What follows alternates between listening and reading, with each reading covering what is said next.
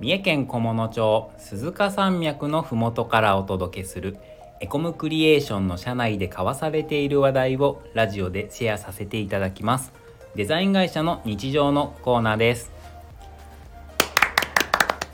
エンジニアの山岡ですデザイナーの北住です。よよろしくお願いしろましすくお願いします。さて今日のテーマはウェブデザインって難しいよねということで2人でちょっと喋っていくんですけどはい、北住さんが初めてちゃんとウェブデザインしたのっていつぐらいでしたえー今から8年前に、えー初めてウェブデザインちゃんとしましたね。 8年前っていうと2014年とかそうですね。それぐらいに、えー NPO 法人エコムさんのウェブデザインをさせていただきました。 NPO 法人エコムのウェブデザインね、はいそうだったねはい、 2014年っていうとちょうどスマホみんな持ったかなぐらいのタイミングはい、だったかなで確かその頃まだスマホ対応ってあんまり進んでなくてはい、ホームページウェブサイトっていうとパソコンだけのサイトもそういう会社とか団体も多かったそんな頃でしたね確かに。その時って何のソフト使ってデザインしてたんでしたっけその時はですね、アドビイラストレーターを使ってデザインしておりまいした。られでしたっけいられなんですよ。いられか辛いなそうなんです結構あの僕は慣れていたのでデザイン自体はすごくしやすかったんですがその出来上がった時のなんだろういられで見た時のサイズ感と画面でウェブサイトになった時のサイズ感にすごく違和感を感じました当時はプロトタイピングツールとかなくて、はい XD とか Figma とかまだなかったあそうですねったかもしれないけど使ってなかった周りもはいデザインっていうといられかフォトショーで作ってて、はいえ単位単位もしかしてミリとかでデザインしてたりしましたあそうなんですミリとかポイントとかでやっていたので実際にエンジニアさんまあ両親なんだけど、えーピクセルでとか言われると結構違和感がありましたコーダー泣かせだよねはいミリでデザインされたカンプどうやってウェブにすんねんみたいなそうそうそうそうだからあの単位も多分あのちょうどいい数字じゃないよねきっと、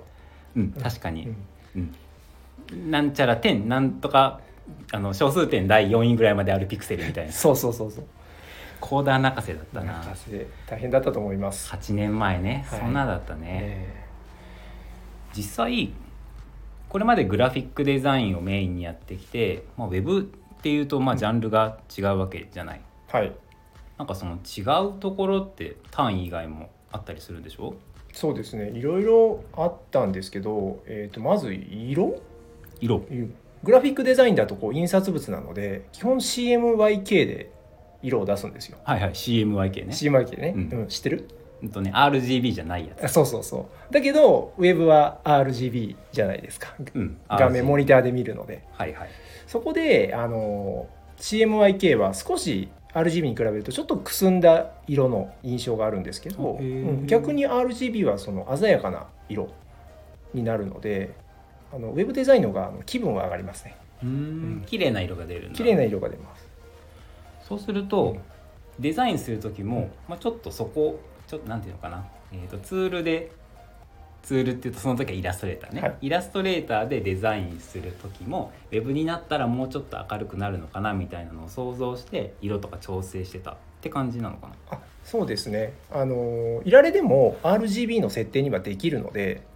それでデザインはできるんですよあできるんだできるただあの僕が RGB に慣れてなかったので作業スピードを上げるために CMYK でやってであの頭の中でこんなぐらいちょっともう鮮やかになるかなと思いながらデザインしてました確かにコーディングしようと思ったら RGB じゃなくて CMYK だったな、そうう、ん、でしょ、だったうん、んだった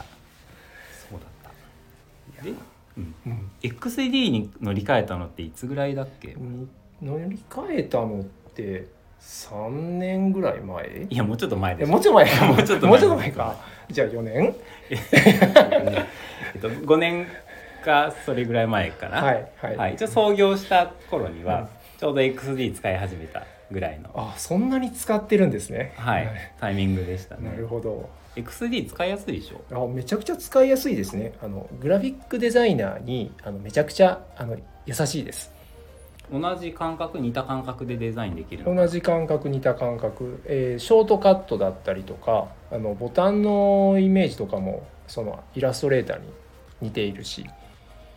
なんだろうなうん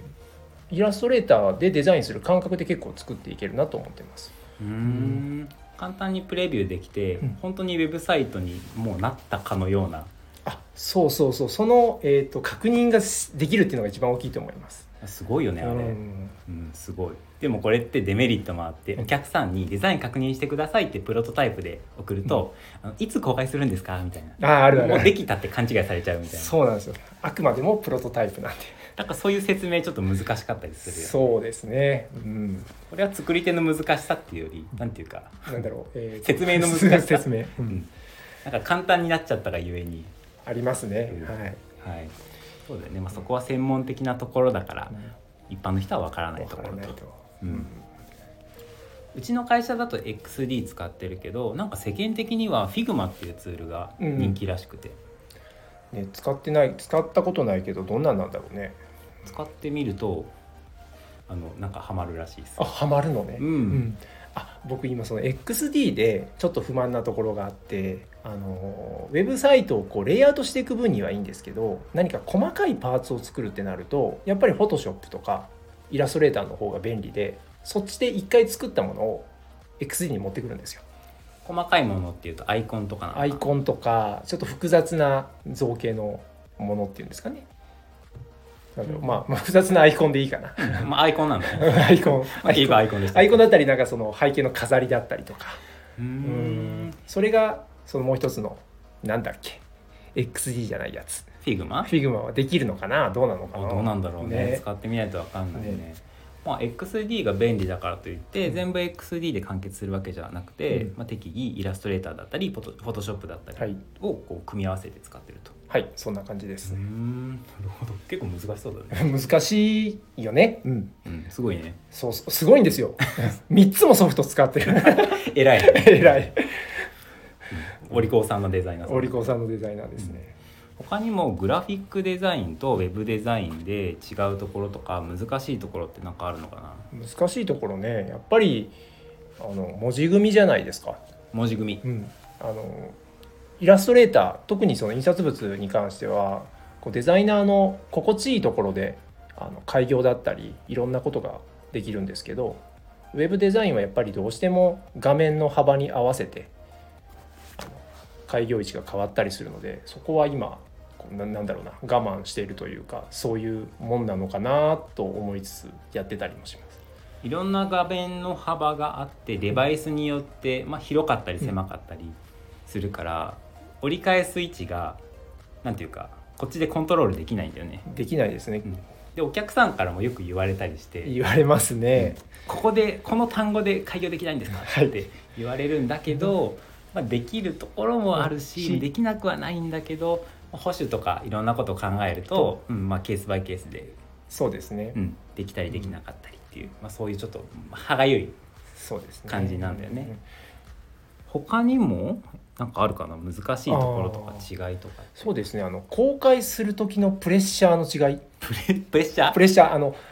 ウェブデザインを始めた時はあの公開した途端にこう全世界に発信されるじゃないですかインターネットってまあ、そうだねインターネットだからうんうねんだからめちゃくちゃドキドキしてたんです最初の頃は最初の頃は。で印刷物はあのもう一回入れちゃうとやり直しが効かないっていうそのプレッシャーもあったんですけどその当時は印刷物は慣れていたのであのウェブデザインのそのプレッシャーにあの押しつぶされそうになっていました。あそうなんだ、僕からするとウェブの方が気楽だないつでも修正できるしっていう気持ちいやいやいやいやいや本当は本当はダメなんだけどね うんっていう気持ちでやってるねなるほどですね。印刷物だったら例えば何万部とか何十万部とか印刷するチラシや会社案内のケースとか、はい、あのドキドキしない間違えたらどうしよう直せないっていう直せないのがあってあの前職でやらかしましたけどいや 大変でした。でもウェブだったらペペペってやってそ更うで新っすてねしたら直せるからねその辺はもうね安心ですね最近はそ慣れてきました最近慣れてき慣たれてきました8年経ちまして8年いや経ちまはいした、慣れてきましたはい、ではチャンネルのフォローよろしくお願いします面白かったらいいねボタンもお願いしますレターで質問やメッセージをお待ちしています次回の放送をお楽しみにそれではお疲れ様ですお疲れ様です。